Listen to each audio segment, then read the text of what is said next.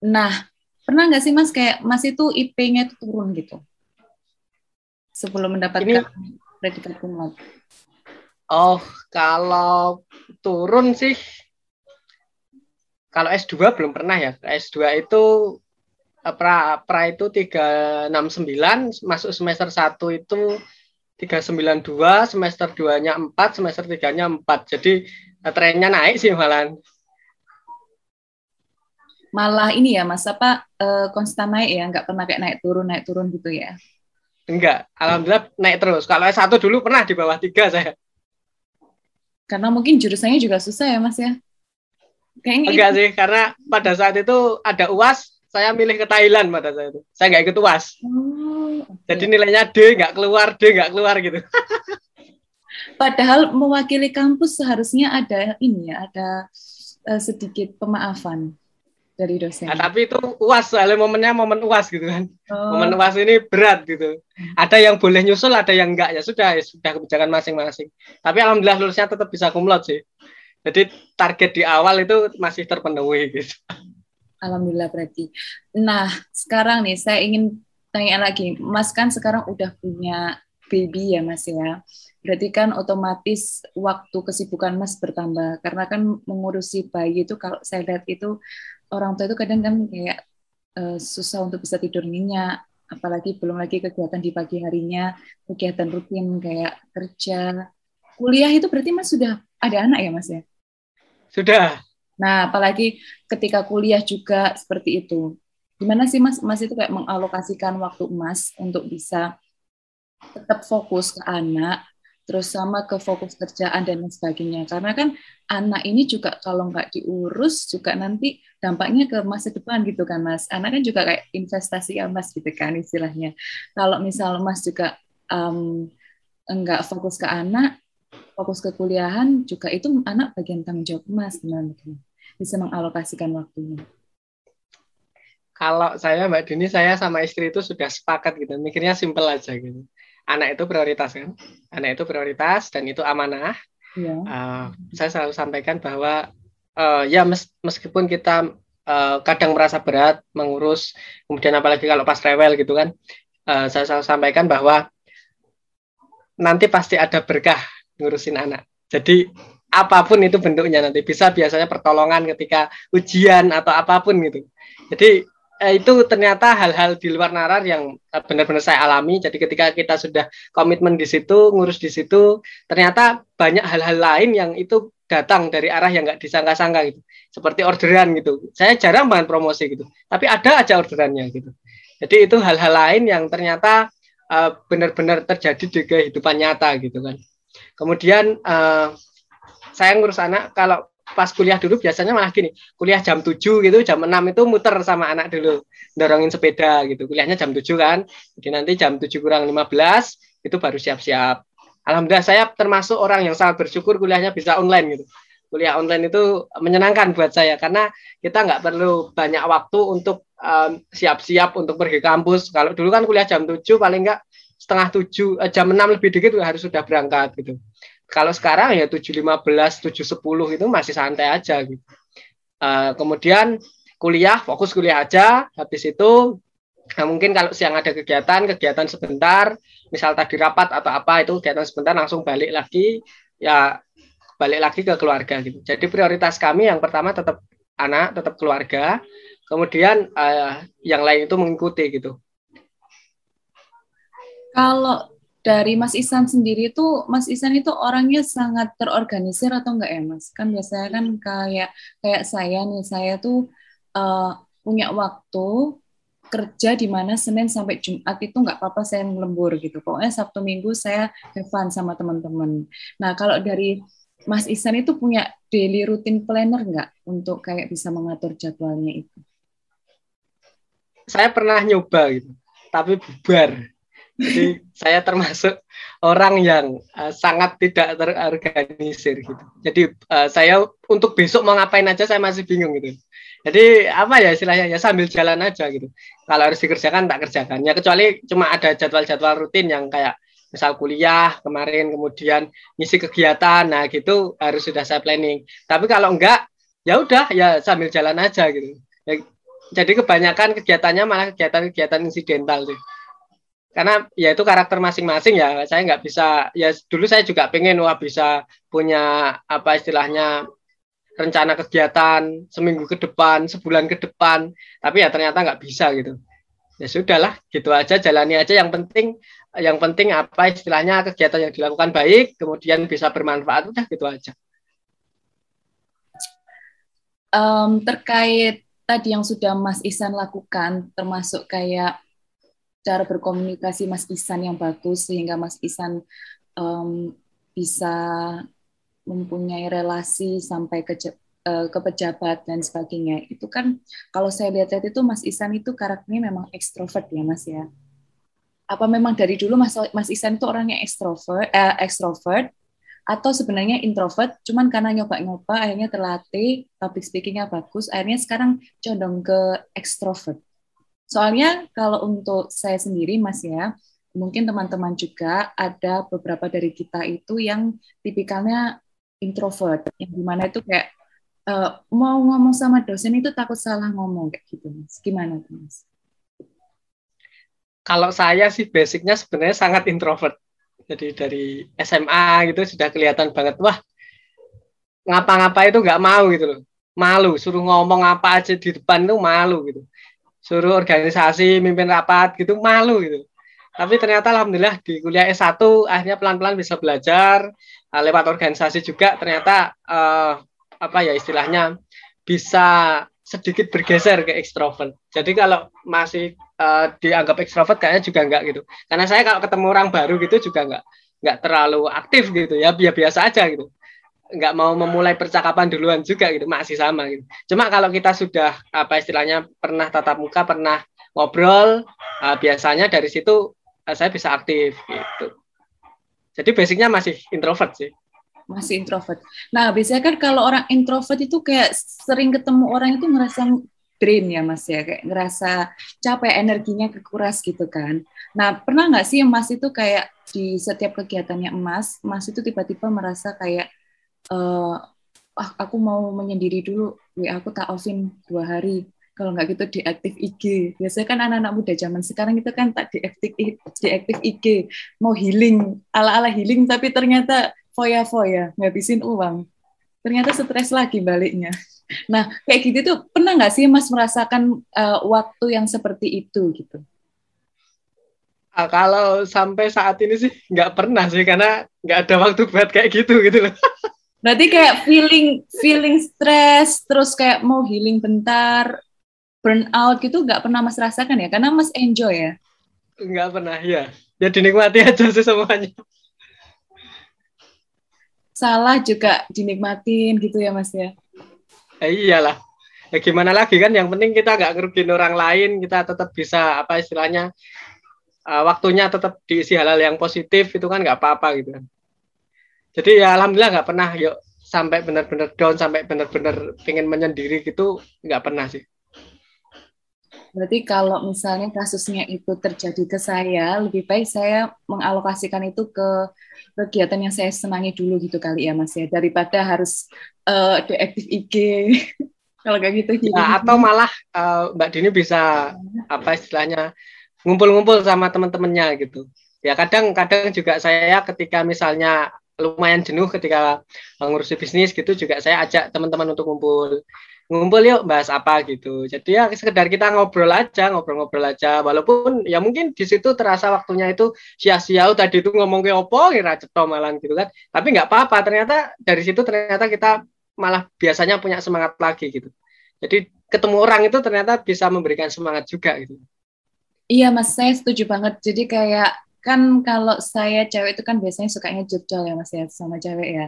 Nah itu tuh malah ngeri ngeri charge ngisi baterai saya untuk bisa semangat pagi setelah hari-hari sumpek karena banyak tugas gitu itu sih. Saya setuju kalau yang, yang tentang itu mas. Karena saya sendiri merasakan kalau saya nggak ketemu orang itu malah tambah saya bingung dengan pemikiran saya. Tapi ketika ketemu orang itu kayak ada ada ini loh kayak pencerahan benar benar benar setuju setuju nah selanjutnya nih mas um, mas pernah nggak sih kayak merasa di titik jenuh sama kegiatan rutinitas emas? Atau malah emas ketika ingin merasa, oke, okay, saya sudah cukup di bidang ini, saya mau mencoba ketantangan yang baru. Apakah sih yang seperti itu yang Mas rasakan? Atau gimana? Kalau kalau saya sih secara pribadi tipenya bosenan ya ketika melakukan pekerjaan. Makanya kenapa juga saya wirausaha karena saya eh, membayangkan dulu ketika S1 eh, saya di jurusan pendidikan kalau saya jadi guru saya akan uh, istilahnya berkecimpung di rutinitas yang sama setiap hari gitu. Nah itu menurut saya kurang pas gitu karena saya juga pernah coba ngajar gitu pas PPL dulu praktek kerja praktek ngajar di sekolah gitu uh, ternyata gini ya rutinitasnya kayak gini. Meskipun jadi guru itu uh, sangat mulia gitu ya. Tapi saya tipe orang yang uh, gampang bosan dengan kegiatan. Makanya saya biasanya sih uh, kegiatan itu saya juga buat beragam. Saya buat banyak kegiatan, saya ikut di banyak dinas, itu salah satunya juga untuk menghilangkan itu gitu. Jadi untuk uh, menghilangkan kejenuhan itu saya isi aja dengan aktivitas yang lain yang berbeda.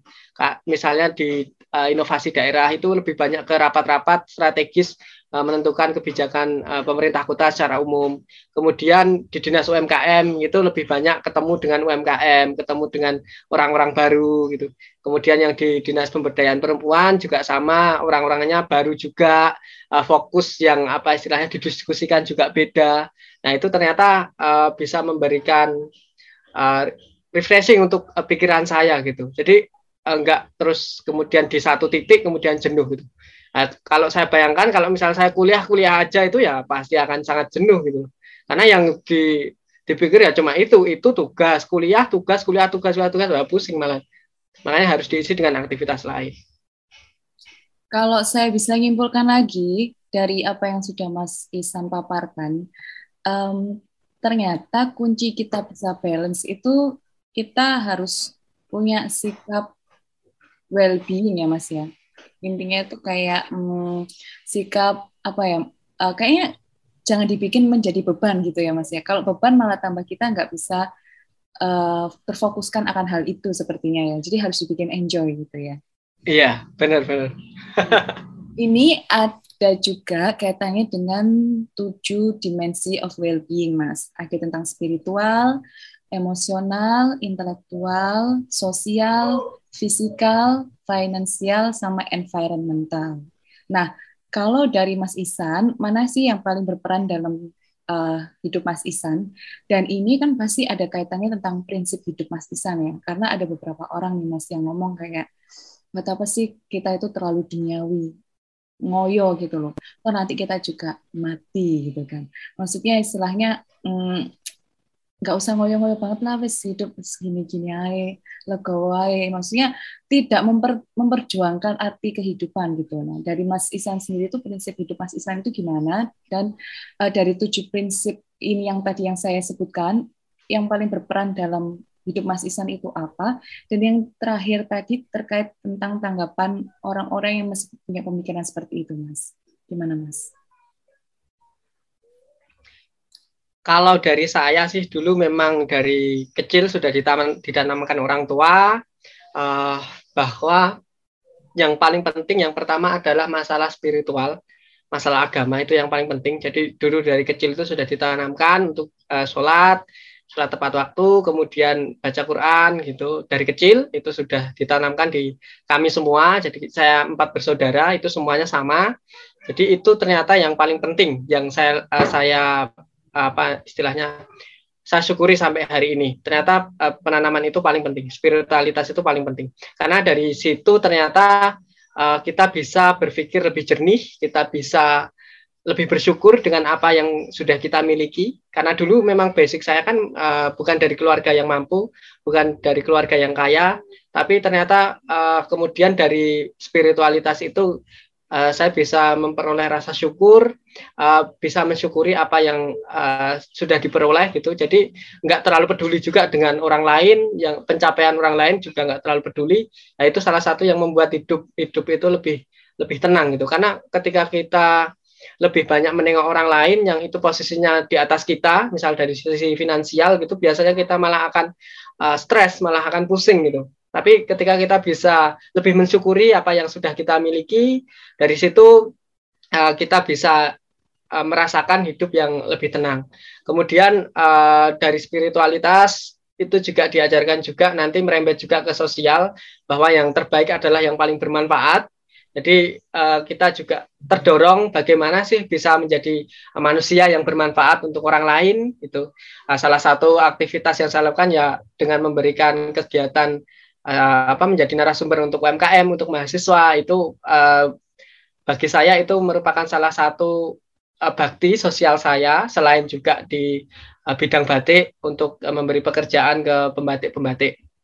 Kemudian intelektual itu uh, dari awal apa ya istilahnya uh, saya nggak terlalu memprioritaskan itu karena uh, kalau uh, bicara intelektual itu terlalu rumit gitu kan. Kalau kita harus fokus belajar fokus belajar gitu malah pusing. Apalagi kalau studi juga menyebutkan bahwa itu juga pengaruhnya juga sangat kecil lebih banyak ke soft skill soft skill yang lain.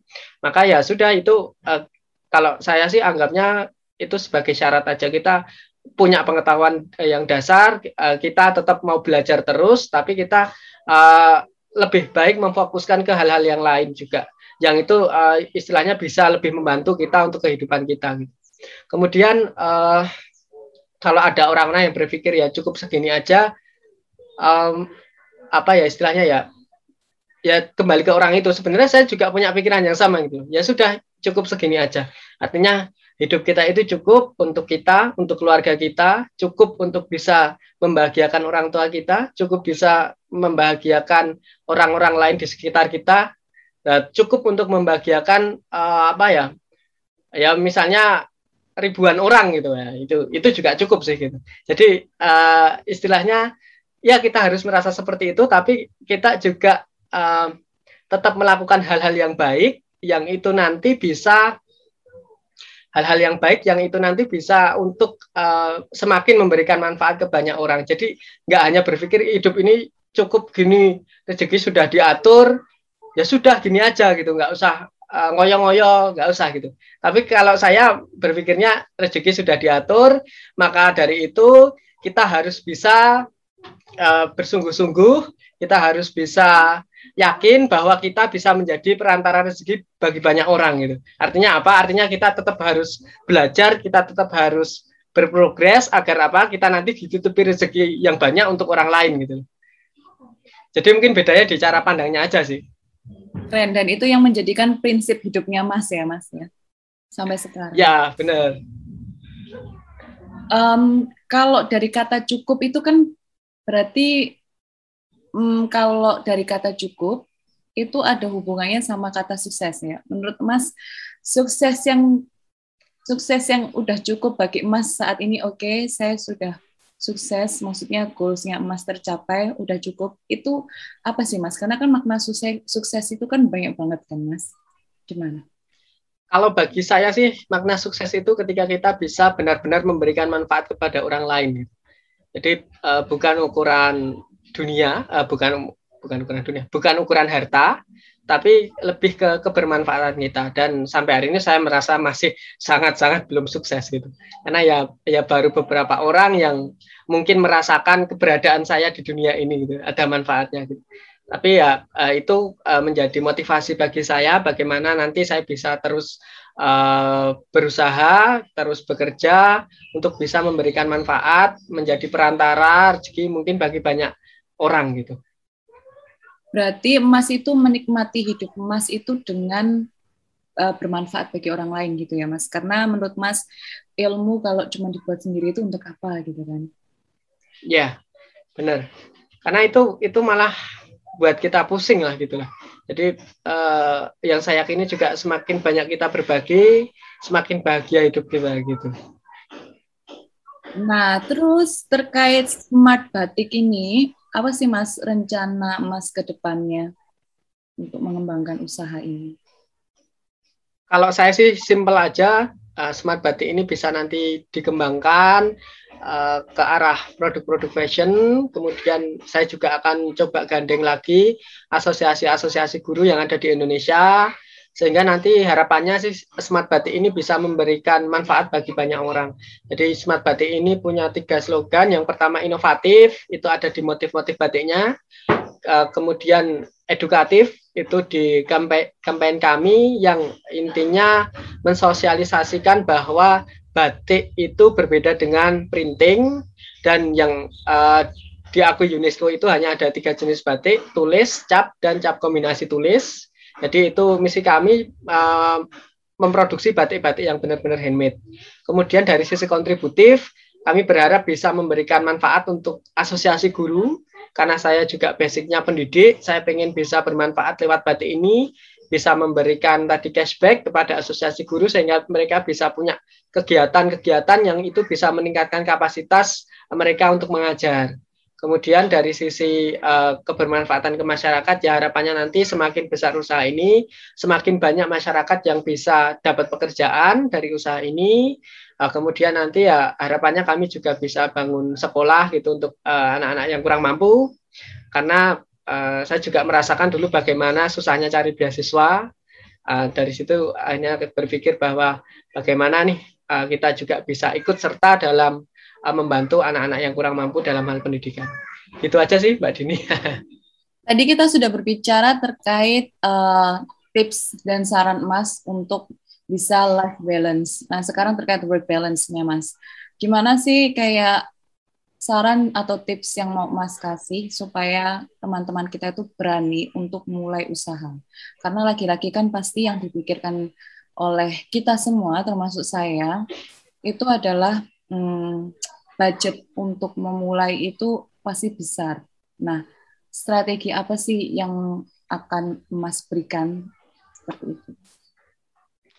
kalau untuk memulai usaha memang berat ya teman-teman ya. Saya akui itu. Tapi yang jelas kita harus punya motivasi yang kuat dulu. Jadi kita punya tujuan buat apa kita mau wirausaha.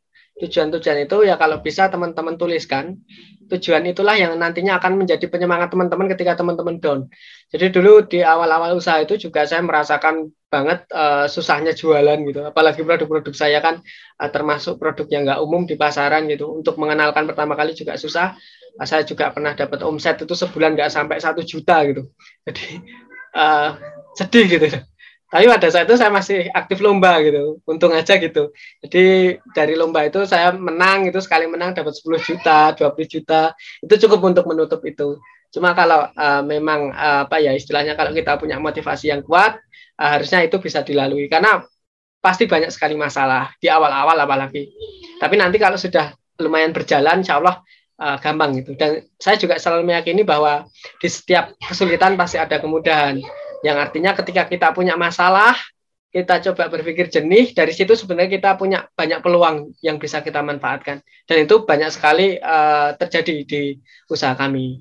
Kemudian untuk um, yang punya kendala modal, teman-teman belajar nulis aja. Gitu. Jadi smart batik ini juga tanpa modal teman-teman. Jadi modalnya dari ikut lomba, lomba bisnis plan, lomba inovasi bisnis, dan itu uh, banyak sekali instansi uh, ataupun kementerian-kementerian yang menyelenggarakan lomba untuk mendukung hal ini gitu. Jadi yang sudah pernah saya dapatkan itu dari Kementerian Koperasi UKM itu saya pernah dapat modal usaha 12 juta dari proposal dari tulisan. Kemudian di Kementerian Pemuda Olahraga saya dapat 15 juta. Kemudian uh, yang paling besar yang pernah saya dapatkan dari Bikraf Indonesia yang sekarang di bawahnya Kementerian Pariwisata dan Ekonomi Kreatif itu uh, kami pernah dapat modal 100 juta. Dan itu semuanya hibah teman-teman. Uh, salah satu juga yang apa istilahnya prinsip saya itu adalah uh, saya nggak mau usaha ini nanti membebani hidup saya dan hidup keluarga saya. Makanya saya termasuk orang yang uh, meyakini bahwa insya Allah usaha ini uh, akan tetap berjalan akan tetap tumbuh tanpa saya perlu utang-utang gitu jadi saya termasuk orang yang anti utang dan itu ternyata berpikir apa ya menjadi uh, sangat positif di kehidupan saya karena saya nggak terlalu banyak beban gitu. Jadi alhamdulillah ketika kita dapat dikit bersyukur, dapat banyak bersyukur gitu. Itu salah satunya ternyata manfaatnya untuk kita nggak utang itu itu. Walaupun uh, dari sisi manajemen memang uh, semakin banyak utang itu kan uh, akan apa ya istilahnya memberikan semangat kepada kita kemudian uh, semakin banyak utang juga bisa apa namanya meringankan pajak gitu. Tapi dari sisi saya pribadi, saya termasuk yang percaya bahwa utang itu hanya akan memberikan beban kepada kita. Makanya ketika kita uh, menjalani usaha, kalau saya prinsipnya nggak usah pakai utang, kita pakai uh, dana yang ada, kemudian kita sisihkan pelan-pelan dari uh, keuntungan usaha kita. Nanti dari situ teman-teman akan bisa menjadi orang-orang yang bisa lebih bersyukur. Jadi kalau punya punya keinginan beli sesuatu, kalau belum ada uangnya ya udah ditunda dulu. E, kalau kita misalnya terbiasa utang, biasanya ketika kita pengen sesuatu, kemudian uangnya belum ada, ya udah utang aja. Saya tawaran kartu kredit itu banyak banget, ada yang puluhan sampai ratusan juta gitu, tapi nggak pernah saya terima gitu. Karena ya itu tadi balik lagi, saya pengen hidup saya itu aman, nyaman, dan tenang gitu, tapi tetap bisa bermanfaat untuk orang lain. Itu Mbak Dini. Mas Isan yang udah kerja aja dapat tawaran kartu kredit. Saya yang belum kerja, Mas, kan nggak ada NPWP ya. Itu udah dapat tawaran Shopee Pay Later, Mas. Gimana anak anak anak kuliahan seperti saya yang belum bekerja itu ditawarin Shopee Pay Later sama Shopee. Memang eh, saat-saat uh, seperti ini tuh kayak kita itu harus tetap berpikir jernih untuk tidak terlalu mengikuti gaya hidup kayaknya ya, Mas ya. Iya benar karena nggak akan selesai kita menuruti gaya hidup kan gitu. Kita terhindar dari utang. Yang terakhir Mas, kalau Mas bisa menyimpulkan dari segala uh, apa pemikiran positif vibes-nya Mas ke kami, ke saya, itu moto hidup Mas yang sampai sekarang menjadi penyemangat hidup Mas itu apa sih Mas? Saya dari dulu sampai mulai wirausaha itu punya dua moto karena saya hidupnya itu cukup berat gitu perjuangannya cukup berat. SMA juga harus sampai uh, minta keringanan ke wakil kepala sekolah dan lain-lain. Tapi saya meyakini dua hal pada saat itu adalah yang pertama yang sungguh-sungguh pasti berhasil. Kemudian yang kedua yang sabar pasti beruntung. Sabar di sini adalah sabar ketika kita menghadapi banyak tantangan banyak permasalahan yang ada di hidup kita. Kemudian setelah kuliah, setelah wirausaha, saya menambah satu moto hidup saya adalah yang terbaik adalah yang paling bermanfaat. Jadi ya ketika kita semua sudah nanti berhasil dengan uh, pencapaian masing-masing dengan bidang masing-masing, jangan lupa bahwa uh, hidup ini sejatinya adalah memberikan manfaat untuk orang lain. Maka jadilah orang-orang yang benar-benar bisa memberikan manfaat kepada banyak orang. Semakin banyak manfaat yang bisa diberikan kepada banyak orang itu hidup kita akan semakin lebih bermakna gitu. Terima kasih banyak Mas Isan atas waktunya untuk bisa hadir di podcast CNC 11.0 part 1. Semoga apa tadi yang sudah Mas utarakan itu bisa menjadi uh, motivasi bagi saya dan juga menambah semangat saya untuk tetap berjuang dan bermanfaat bagi banyak orang. Dan untuk teman-teman lainnya, bisa mendengarkan podcast ini di Spotify CNC 11.0. Sampai jumpa di lain waktu. thank you